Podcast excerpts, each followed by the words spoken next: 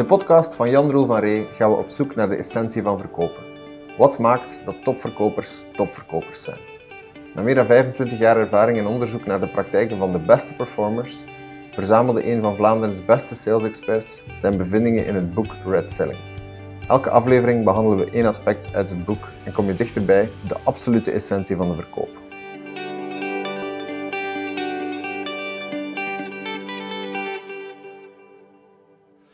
Vorige aflevering hadden we het op, over uh, ja, types verkopers. Uh, die, die, het, die bepaalde zaken, bepaalde gedragingen vertonen langs de ene kant, langs de andere kant. Wat is het verschil? Wat doen ze goed? Wat kan er beter? Mhm. En vandaag gaan we het hebben over ja, eigenlijk een beetje de, de, de, de definities. Uh, er zijn een aantal begrippen waar we over spreken en we gaan die, laten we zeggen dat we een wit blad gaan nemen en uh, uitklaren wat is verkoop nu eigenlijk. Ja. Uh, dus Jan Roel, alsjeblieft.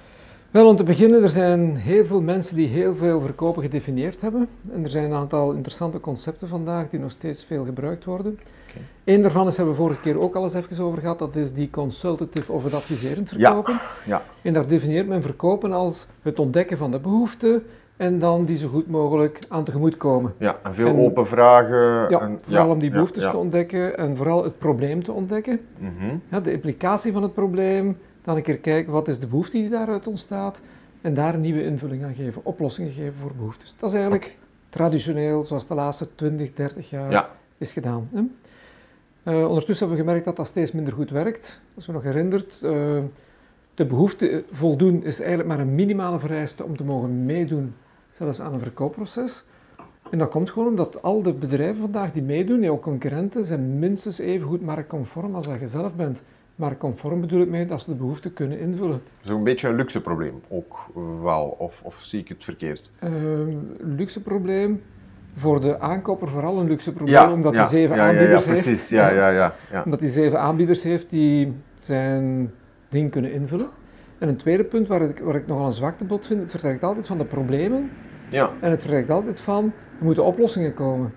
Terwijl heel veel modellen vertrekken vanuit, wat zijn de opportuniteiten en hoe kunnen we die gaan realiseren. Een, een positieve benadering, ja. eerder positieve benadering, ja. ja. Ja, ja, En in de consultantverstelling zijn ze altijd op zoek naar problemen. Welk probleem kan ik oplossen voor u? En mensen hebben dikwijls geen problemen. Ze zeggen, wel, dat loopt hier wel goed. Ja, ik heb geen probleem. Ja, ik heb een goede leverancier voor, uh, ik zeg maar eens, kantoorartikelen en als je dan zegt, ja, wij kunnen dat ook, zegt je, ja, dat is leuk om te weten. Ja. Zoals we vorige keer gezegd hebben, dan zeggen ze, stuur maar een prijs en we gaan vergelijken op prijsvlak.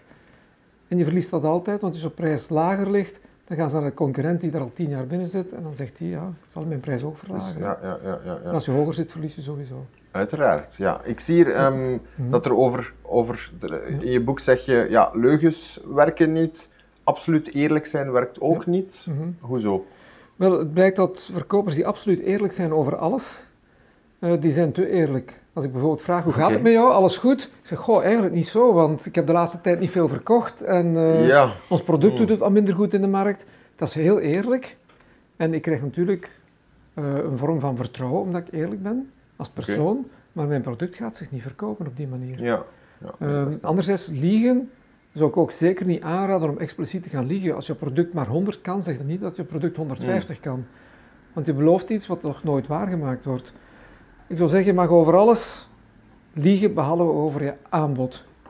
Als ik iets over mijn aanbod vertel, moet dat gewoon correct zijn. Ja, als dat 1600 toeren per minuut draait, dan is dat 1600 en niet oh, tegen 1800 gaat het ook nog een tijdje. Dat zijn dingen die je inhalen. Die ja, je, ja. klopt. als ik zeg het is voor 5000 euro, er wordt straks 7500, dat gaat die klant ook afhaken. Maar als die aan mij vraagt, wel, hoe gaat het met jouw team? Hebben jullie voldoende mensen? En ik heb drie mensen tekort op dit moment, ben ik, ga ik niet zeggen, we zitten met drie mensen tekort en we kunnen hmm. de aanvragen niet behandelen en zo, dat hoeft niet. Ja. Want op een bepaald termijn wordt dat terug ingevuld, dat tekort aan mensen dat je hebt. Ja, dat is, duidelijk. is dat dan liegen? Nee, verkopers die gaan gemakkelijk iets maximaliseren of minimaliseren of informatie die overbodig is gewoon niet meegeven. Ja. Ik geef enkel die informatie die nodig is om tot ja te komen. Dat is een basisbegrip begrip van verkopen. Mm Dat als ik iets meer doe of iets minder doe, neem ik het risico dat ik die ja niet krijg. Okay. En als ik die ja gehad heb en het is getekend, dan kan ik nog meer informatie geven als dat nodig is. Namelijk over de praktische invulling, datums afspreken en zo verder. Ja, ja dan gaat er wat meer advies komen en wat, ja, ja, ja, ja. Maar die deal blijft, blijft nummer één. Ja. Eh, oké, duidelijk. Maar dus er wordt dan toch wel wat gelogen. Wat, u, u neemt het mhm. Je neemt het, het begrip liegen, uh, misschien de waarheid verbloemen, kunnen we het, kunnen we het zo stellen? Of? Um, ik kan zeggen uh, van mijn product, uh, het is rond en daarmee gedaan. Maar ik kan ook zeggen, kijk, het is rond zodat u uw vingers niet beschadigt als hmm. u de drop eraf haalt. Dat is niet liegen. Dan lieg ik niet, nee, klopt. maar dan geef ik daar een voordeel van voor een klant. Ja. Ja, als die persoon vraagt, hoe komt het dat jullie dat rondgemaakt hebben? Dan kan ik zeggen, goh, ooit in die and development zaten twee ingenieurs samen en die hebben bedacht dit en dat. Maar dat is een verhaal dat de klant gewoon niet wil horen. Okay. Ik kan gewoon zeggen, kijk, onze R&D heeft dat ontwikkeld. Er zitten een paar zeer intelligente koppen samen die voor u ook dat ontwikkelen. Maar als ik zeg intelligente koppen die samen zitten, hoe lieg ik dan eigenlijk of niet? Uh, wanneer ben je intelligent? Vanaf een IQ van 110 of 120? Uh, er zijn heel veel dingen. Ik zeg nooit dat ik moet liegen. Ik moet nooit tegen de waarheid ingaan. Oké. Maar uiteindelijk, ik kan wel het op zo'n manier presenteren dat het aantrekkelijk wordt. We hebben het er vorige keer even over gehad. Ik kan zeggen, spreek Spaans binnen zes maanden. In plaats van leer Spaans op zes maanden. En gewoon het spreken van is aantrekkelijk, maar het leren van, dat ruikt naar avondschool volgen, moeilijke woorden van buiten leren en zo verder. Lieg ik dan? Nee, het is nog steeds zes maanden. Ja. Alleen, ik vertel niks over het proces, ik vertel iets over het resultaat. Heb gelogen? Ja. ja. eigenlijk wel, want dat proces hoort er ook bij. Nee, natuurlijk. Eigenlijk moet ik ook op een bepaald moment zeggen, je moet drie keer per week naar de avondschool komen. Je moet tien keer per week moet je, je lijstje met uh, moeilijke woorden eruit halen. En je moet vijf keer per week naar een Spaanse zender kijken om een beetje indrukken op te doen. Ja, maar die, de terminologie zorgt wel voor een bepaald enthousiasme. Ik kan niet te ver vooruit lopen, maar, maar enthousiasme speelt daar uiteraard mhm. wel een rol in. Mhm. Ehm, dus ja, red selling. Wat, wat maakt het verschil? Waar, waar... Ja. Wel, we hebben eigenlijk ontdekt op een bepaald moment dat de beste verkopers weinig met die behoeftes bezig zijn. Een voorbeeld is, mensen zijn met vertrouwen creëren bezig, eerder met behoeftes ontdekken. Uh, een heel simpel voorbeeld, als iemand vraagt, kunnen jullie dit? Uh, dan kun je eerst gaan zoeken, wat is je behoefte eigenlijk? Of je kunt zeggen, oh, dit soort dingen doen we elke dag. Maar dat is, dan, is dat dan ook effectief zo? Ja, maar een goede verkoper kan goed inschatten wat het bedrijf elke dag kan. Oké. En als ik als verkoper telkens zelf aarzel over kunnen we dat eigenlijk wel, ja, dan moet ik eigenlijk een ander beroep kiezen. Verkopers kunnen goede inschattingen maken, A, van klanten en van hoe zij denken. En ten tweede, uh, de meeste verkopers werken vandaag gewoon voor een marktconform bedrijf. Dat wil zeggen, als de markt iets vraagt, wil dat zeggen dat mijn bedrijf dat wel kan. Oké. Dat is een uitgangspunt waar maar ik het is toch wel een, een, een, een, belangrijk punt dat de verkoper goed op de hoogte is en zich in een bepaalde studieronde mhm. goed op de hoogte brengt van wat zijn bedrijf kan, wat de limieten zijn, wat... Uh, ja. En zelfs in sommige complexe situaties is het echt wel nodig om te onderzoeken wat is de toepassing van die klant. Dus als iemand eh, een industrieel proces heeft met 27 verschillende pompen in met allerlei soorten vloeistoffen en die zegt, kunnen jullie dat aan? Dan zeg ik in de eerste plaats, zeg, ja, zulke dingen doen we elke dag. Maar daarna moet ik wel even onderzoeken van, om een offerte te kunnen maken, welk soort pompen worden hier gevraagd. Ja. Dus de behoeften moet je nog wel kennen, okay. om een offerte te kunnen maken uiteindelijk. Ja. Maar niet om te kunnen verkopen, want je krijgt niet ja door de behoefte te, eh, te kennen en ook je krijgt geen ja door een mooie offerte te maken. Mm -hmm. Eigenlijk is het pas vanaf de offerte daar gemaakt is, begint het verkoopproces pas. dan dus... sta je in competitie met drie, vier, vijf andere offertes en dan begint het pas. Ik denk dat er daar, dat er daar door veel, door veel luisteraars dan ook, ook mhm. misschien de misvatting zal zijn van als jij mhm. zegt daar begint verkoop pas, dan denk ik, oeh, je bent toch al aan het verkopen vanaf het moment dat je de deur open doet. Ja, klopt. Dus je begint eigenlijk op het moment dat je de deur open doet, is je eerste stap vertrouwen creëren, een relatie opbouwen en zo verder. Ja, en als we naar red selling kijken, dat is de R van de red, relaties opbouwen, daar start je mee. Ja. daarna natuurlijk moet je kwalificeren van, kunnen wij wel zaken doen? Ik ga ook altijd vragen aan iemand, in welke richting zijn uh, budget gaat. Als hij geen mhm. geld heeft, dan moet ik eigenlijk gewoon terug buiten stappen. Dan, ver, dan verdoe je je tijd. Ja. Of als hij inderdaad industriële pompen vraagt en ik lever alleen maar pompen aan consumenten, dan moet ik ook terug buiten stappen. Mhm. Dus je moet even mhm. kijken, is dat wel een klant voor mij? Maar dat is checken van, is die toepassing haalbaar voor mij? Maar op het moment dat ik definieer, wij kunnen dit aan, ja, dan ga ik na het vertrouwen creëren, ga ik een stuk enthousiasme creëren om met ons in zee te gaan.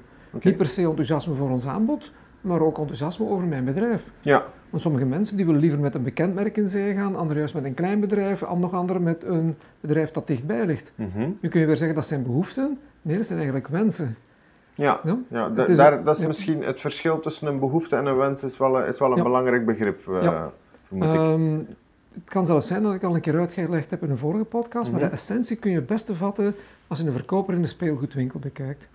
Ja. Er komt een gezin binnen in die speelgoedwinkel bijvoorbeeld, twee kleine kinderen, twee ouders. En stel dat die verkoper naar behoeften zou peilen. Mhm. Die vraagt, oké, wat hebben jullie nodig aan speelgoed? Want behoefte gaat over de needs, wat men nodig heeft. Ja, Dan zouden die ouders zeggen, jongens, eigenlijk niks, want ons hele huis ligt al vol met speelgoed. En dat is in de meeste gezinnen zo. Ja, dat is geen goede vraag naar behoefte, want behoeften zijn al vervuld in dit geval. Maar als ik vraag, wat wensen jullie te hebben aan speelgoed?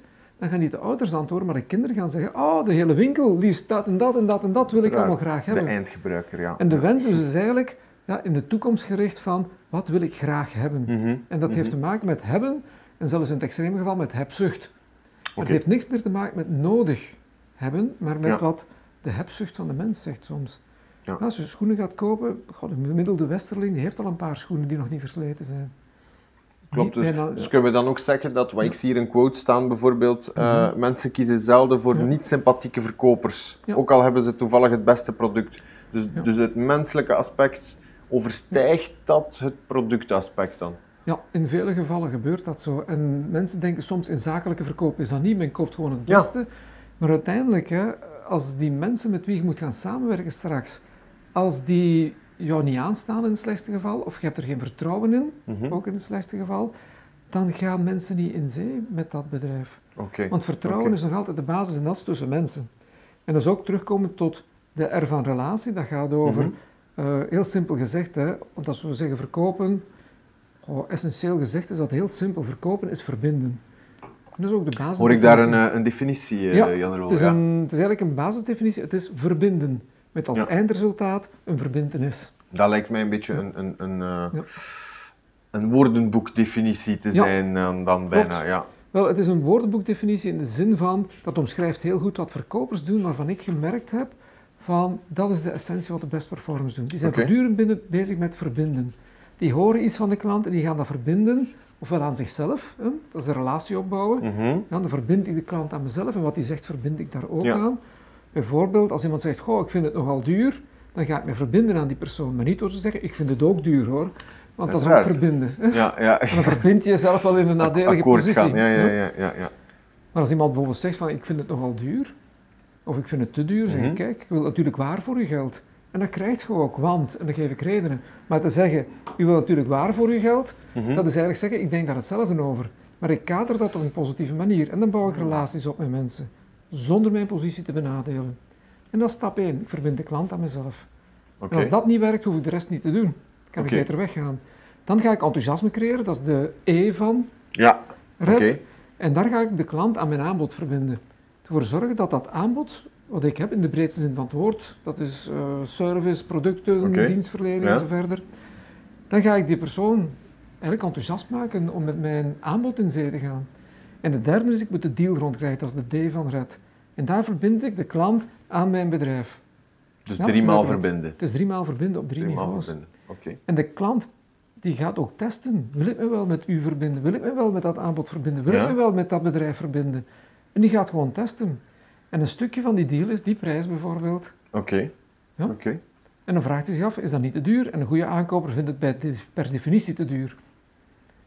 Dus, Een eh, goede aankoop. Ja, ja, ja, dat snap ik. Ja, ja, Anders ben je geen goede aankoper. Als je van Klopt. de eerste keer zegt, ja, het is goed. Dat is trouwens ook een van de slogans die ik dikwijls gebruik. Als uw prijs van de eerste keer wordt aanvaard, dan lag die waarschijnlijk te laag. Ja. Maar, maar dan is, wordt het dan geen spelletje? Wordt Ja. het dan geen... Het wordt ook een spelletje en verkoper is ook een spel.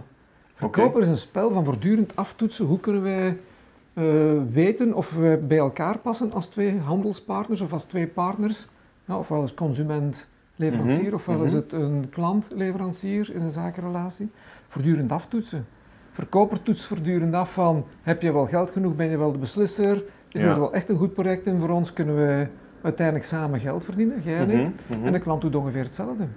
Die test ook, zijt jij wel een goede persoon voor mij? Die test Ja. de relatie, die test het enthousiasme. Is dat wel het product dat we echt willen hebben? En die test uw bedrijf. Kan hier een verbinding gecreëerd worden? Ja, exact dat, ja, ja. ja, ja. Ik zie dus, we, we, je, je spreekt van RED, RED. Ja, Eh, ik zie hier RIO ook staan in je boek. ja eh, er staat Rio en dat staat eigenlijk lijnrecht tegenover Red. Oké. Maar Red, een, de basisformule is van verkopen volgens de beste performance. Mhm. Is Rio eigenlijk de afkorting van relatie, informatie en oplossen. Oké. En dat is de definitie van dienstverlenen. Aha, Dienstverleners ja. bouwen ook een relatie op met klanten. Soms moeten ze de relatie zelfs herstellen, hè, als er klachten zijn geweest Mhm. of problemen. Die gaan ten tweede informeren, wederzijds informeren. En die gaan oplossen. En dat is wat dienstverlening over gaat. En als we dan terugkomen tot consultative selling, waar we het er helemaal in het begin over hadden, wat vandaag Ja, nog steeds zo juist, populair is, ja, dan komt het eigenlijk erop neer dat consultative selling is ook wederzijds informeren over behoeften en dan oplossingen bieden. Dat- En- ja. Dus eigenlijk wat ik hier vaststel opnieuw is, RIO is eigenlijk de definitie van dienstverlening, maar ook de definitie van consultative Daar zit ook geen, daar zit, eh, als ik dan denk, ja, een Mhm. verkoper verkoopt iets, die, Ja. die sluit een verbintenis af, Ja. daar zit geen D in, in, in Rio. Mhm. Dus de deal sluiten, dat wordt daar dan minder gedaan. Dus dat Ja. is wat je, wat je inderdaad al uitgelegd hebt. En enthousiasme, Ook dat vind je daar ook niet. Nee, het gaat hier Eh, vooral over neutrale informatie bij RIO. Ja. Ik geef een heel simpel voorbeeld. Stel dat iemand, een klant vraagt aan u van oké, we zijn nu al een tijdje aan het praten, vertel eens, wat zijn uw referenties? Welke bedrijven werken al met uw producten? mhm. En Een reële situatie, wordt vaak gedaan, ja. En een dienstverlener die gaat dan gewoon zeggen, ah, dat bedrijf, dat bedrijf, dat bedrijf. En in het beste geval gaat hij nog vragen, welke referenties wilt je horen? Ja, Grote bedrijven, kleine bedrijven, dichtbij of en zo verder. En daarna gaat hij toch de referenties geven. Goede verkopers die zien dat weer als een aanknopingspunt om ofwel de relatie te versterken, enthousiasme te Mhm. creëren over de deal. En in dit geval, als je de deal wil proberen te, te testen, dan zou ik zeggen, oké, dus als die referenties goed zijn, dan wilt u graag met ons in zee gaan. Oké, ja. En als die klant zegt ja, dan wel, of ja, en als de referenties goed zijn, wil ik met u in zee, dan ga ik gaan aftoetsen welke referenties zijn voor u degene Ja. die ertoe doen. Dan heb jij, eh, om, om terug Ja. te komen bij aflevering 1 ook, gezien wat de, de, de gevoelige snaar is. En dat Ja. is dan in dit geval de, de, De referenties. Ja, de referenties. Ja, Inderdaad, dat klopt. ja. Oké. Ik leer bij. Ja, en een dienstverlener die, die doet dat niet. Die test de deal niet op dit moment. Terwijl een goede verkoper, de best performers, die zien alles voortdurend als kan ik met wat die klant nu aanbrengt, kan ik daar de deal mee testen. Oké. En elke vraag die een dienstverlener gewoon informatief gaat beantwoorden, want hij voldoet aan RIO, waarbij de I voor informatie Mhm. uitwisselen staat, die gaat die vraag gewoon beantwoorden en ik ga testen. Als ik die vraag positief beantwoord, leidt dat tot een deal. Mhm. Dat is mijn vraag telkens. De mensen mogen vragen wat, je wil- wat ze willen. Hè. Als ze zeggen, kun je dit technisch probleem oplossen? Dan zegt een dienstverlener, ja, dat kunnen we en we doen het zo. En een verkoper zegt, oké, dus als we dit kunnen oplossen, dan kunnen we straks eh, samenwerken. Of dan wil je graag met ons samenwerken. Ja. Als die klant zegt, nee, nee, nee, nee, nee, zover zijn we nog niet. Dan is dat voor mij een nieuwe gelegenheid om te vragen, wat is er dan voor u verder nog nodig, Ja. naast dit technisch probleem oplossen, om tot een deal te komen? Begrijp ik het dan ook goed dat, dat de, de RED, de RED, ehm, dat dat een, dat is, in die volgorde wordt er ook gewerkt. Ja. En, en dat is een soort stappenplan. Ja, ja. Het is een stappenplan, tenzij de relatie al goed zit. Hè? ja Als je aan uiteraard. een bestaande klant verkoopt, moet je de relatie niet nog eens helemaal opnieuw opbouwen. Dat vertrouwen is er. Ja, dus het is een beetje soms testen, kan ik direct voor de deal gaan, dat kan ook. Dat, dat kan. Je kunt de deal al testen helemaal in het begin. Oké. Ik geef een heel simpel voorbeeld. De, een verkoper die in een showroom werkt, bij, in een autoshowroom, die verkoopt een bepaald Ja. automerk. En er komt een klant binnen, ja, man en vrouw bijvoorbeeld, een gezin, ik geef maar een voorbeeld. En die lopen rechtstreeks naar een van die auto's in de showroom. En die beginnen al de deur open te doen, die willen daarin zitten. En ik ga naar die mensen toe, ik zeg wel, goedemiddag. Mevrouw, meneer, ah, wordt dit een nieuwe auto? Ja, Ja. En ik sluit eigenlijk de deal, ik test de deal hier al. met Waarom- de allereerste interactie ja, met die de je allereerste hebt. Ja. interactie. En waarom kan dat? Omdat, de, omdat die persoon zelf al aangeeft, dat is de auto van mijn interesse. Ja. En met dat het internet er vandaag voor zorgt dat de meeste mensen al wat op internet gezocht hebben, al geconfigureerd hebben, Mhm. kan het goed zijn dat die auto al in hun hoofd volledig geconfigureerd Dat is dan is. enthousiasme voor het product, maar dan is er toch Ja. geen relatie. Of, Laten we zeggen of dat- begrijp ik het ja. verkeerd? Er is zelfs nog geen enthousiasme voor het product. Ik test al alleen maar of de deal erin zit op basis Ja. van het enthousiasme dat ze voor zichzelf gecreëerd hebben. Ja, ja, ja, ja, ik bedoel, ze, ze hebben waarschijnlijk al, al opgezocht op internet en dan zijn ze enthousiast voor dat type wagen. Maar daar, daarom zijn ze nog helemaal niet enthousiast over u. Nee, dat klopt. Ja, Dus de eerste stap is, hè, waar zijn ze al enthousiast voor als ze mijn showroom binnenkomen? oké. Ten eerste zijn ze enthousiast voor mijn bedrijf, anders zouden ze bij mij niet binnenkomen. Dan zouden ze mij gewoon links laten liggen bij mijn concurrent gaan die 20 kilometer verderop ligt of 10 kilometer verderop. Ten tweede is er niks mis mee om ik te checken van hoe ver staan die mensen al in hun zoekproces. Mhm. Meer is dat niet. Aan de andere kant, ik bouw de relatie op door er naartoe te gaan. Zeg, hey, goedemiddag mevrouw, meneer, een hand te schudden en zeggen, ah, wordt dit een nieuwe auto? En ik denk met hen mee, want zij denken precies hetzelfde. Waarschijnlijk wordt dit een nieuwe auto. Dus door de deal te testen en te zeggen, wordt dit een nieuwe auto, zit ik direct ook op dezelfde golflengte, want ze zijn zelf aan het overwegen om dit als nieuwe auto te nemen. Ja, je stapt als het ware in, in, de, in, de, je stapt in de leefwereld van hen. stap in hun leefwereld. Dus empathisch vermogen is daar, speelt daar zeker een rol in. Ja, maar dan zitten we terug bij het stukje relatie. Zonder empathisch vermogen wordt dat heel moeilijk. Dat, uh, als verkoper moet je waarschijnlijk wel empathisch zijn, ja. ja. als ik geen klanten aanvoel en niet kan inschatten wat ze willen of denken, als ik iemand zijn wenkbrauwen zie fronsen en ik denk, ah, die is blij, dan weet ik niet of dat ik de juiste dingen aan het doen ben. Ja, dan moet ik er eerder op ingaan van, ah, ik zie je wenkbrauwen fronsen, vertel eens. Ja. Ja. En dat zijn eigenlijk de dingen waar we mee bezig zijn in de verkoop. Dus samengevat betekent dat in dit eerste stukje hier van, als je wil verkopen en ga eens iets anders doen, dan, behoef, dan die behoefte te ontdekken. Dat is namelijk niet hetgeen dat tot verkopen leidt. Dat leidt alleen maar tot beslissen, ga ik beginnen met verkopen of niet. Oké. En als ik de behoefte ken en ik weet ik kan voldoen, dan ga ik beginnen met verkopen. Maar het is niet omdat ik de behoefte ken en de oplossing invul, dat ik daarom verkoop. Want op het moment dat ik de oplossing invul, daar hebben we de vorige aflevering ook over gehad, dan gaat hij wat doen met die oplossing. Die gaat zeggen, ah, bedankt voor die oplossing, je hebt mij hier een mooi ontwerp gegeven. Nu ga ik, dat ontwerp naar al uw concurrenten sturen om te zeggen van, geef me dan een keer een prijs voor. Mm, ja. En je helpt alleen je concurrenten. En dat is eigenlijk ja, niet de slimste weg uiteindelijk. Nee, dat snap ik. Ik zie dat er hier nog, nog, een, aantal, uh, nog een aantal definities in staan. Ik zie verkoopsgesprek staan. Hoe, hoe zou je dat definiëren? Hoe, hoe zie je dat binnen het, het RED-principe? Ja, eigenlijk binnen RED en ik denk binnen alle verkopen uh, is een verkoopgesprek gewoon een, een, gesprek tussen klant en verkoper. Okay. Waarbij we goed zeggen van kijk, uh, de einduitkomst of het einddoel voor de verkoper is uiteindelijk een deal rondkrijgen. Ja. Ja. En dat is eigenlijk eh, wat interessant is aan een verkoopgesprek. En heel belangrijk is, de meeste verkopers zijn bezig met wat moet ik doen in dat verkoopgesprek, mm wat moet ik zeggen, wat is de volgorde van dingen. En topverkopers denken andersom. Die zeggen, ah, ik moet bezig zijn met wat klanten zeggen, wat dat zij, hoe dat zij dingen formuleren, wat dat zij naar voren brengen. En dat zijn voor mij aanknopingspunten. Bruikbare reacties. Ja, ik, ik, ik zie, ik zie hier inderdaad ook verkoopsignalen staan. Ja. Uh, wat is een verkoopsignaal? Wel, een verkoopsignaal, en je kunt het ook anders definiëren als aanknopingspunt en zo Oké, okay, dat zijn synoniemen. Ja, Ik herinner mij dat men vroeger dat koopsignalen noemde. Okay. En een koopsignaal is voor mij, vergelijk met een verkoopsignaal, een koopsignaal is voor mij een teken dat de klant gaat kopen. Maar als je daarop moet wachten, kun je soms lang wachten. Dat is al stap 3. Ja, ja, dan zit je al in de dealfase. Terwijl een verkoopsignaal is het signaal dat het tijd is om te gaan verkopen. Oké. Ja, en dat wil zeggen, iemand zegt iets, bijvoorbeeld het is te duur, of hé, hey, dat interesseert me wel, of goh, ik weet het niet hoor. Ik ga er eens over nadenken. Ja. Dat zijn allemaal signalen dat het tijd is om te gaan verkopen. Terwijl als iemand zegt, ik weet het niet, ik ga erover nadenken, is geen signaal dat die gaat kopen. Nee, klopt. Dus geen koopsignaal. Ja. Tuurlijk, als iemand zegt, wauw, dat lijkt me wel iets, is het een koopsignaal en een verkoopsignaal. Ja. En goede verkopers werken niet met koopsignalen, maar met verkoopsignalen. Die zien in alles een signaal dat het tijd is om te verkopen. Als iemand nadenkt, zegt, goh, ik weet het nog niet zeker hoor, ik ga er eens over nadenken. De dienstverlener met Rio gaat weer informeren. Waarover wil je nadenken? Mhm. En de verkoper zegt, oké, dus wat is er nog nodig voor u om ja te kunnen zeggen op dit ja, moment? die blijft dat engagement. Ja. ja en die blijft niet testen van waarom wil je nadenken. Die ziet dat een signaal om te gaan verkopen. En verkopen betekent ruimte creëren richting ja. En dat is een heel andere manier van denken. Klopt. Want die ja is terug richting deal denken. Ja.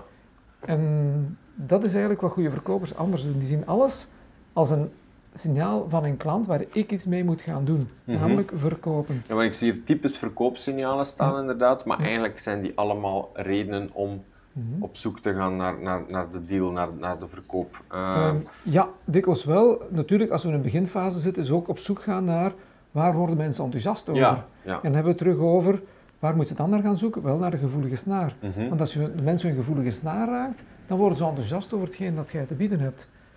Uh, anderzijds, een gevoelige snaar ligt dikwijls niet in de behoeften, maar ligt dikwijls in de wensen of de dromen van mensen. Ja, ja en dan zitten we inderdaad terug, ik zie het hier ook staan, het verschil tussen wensen en behoeften ja.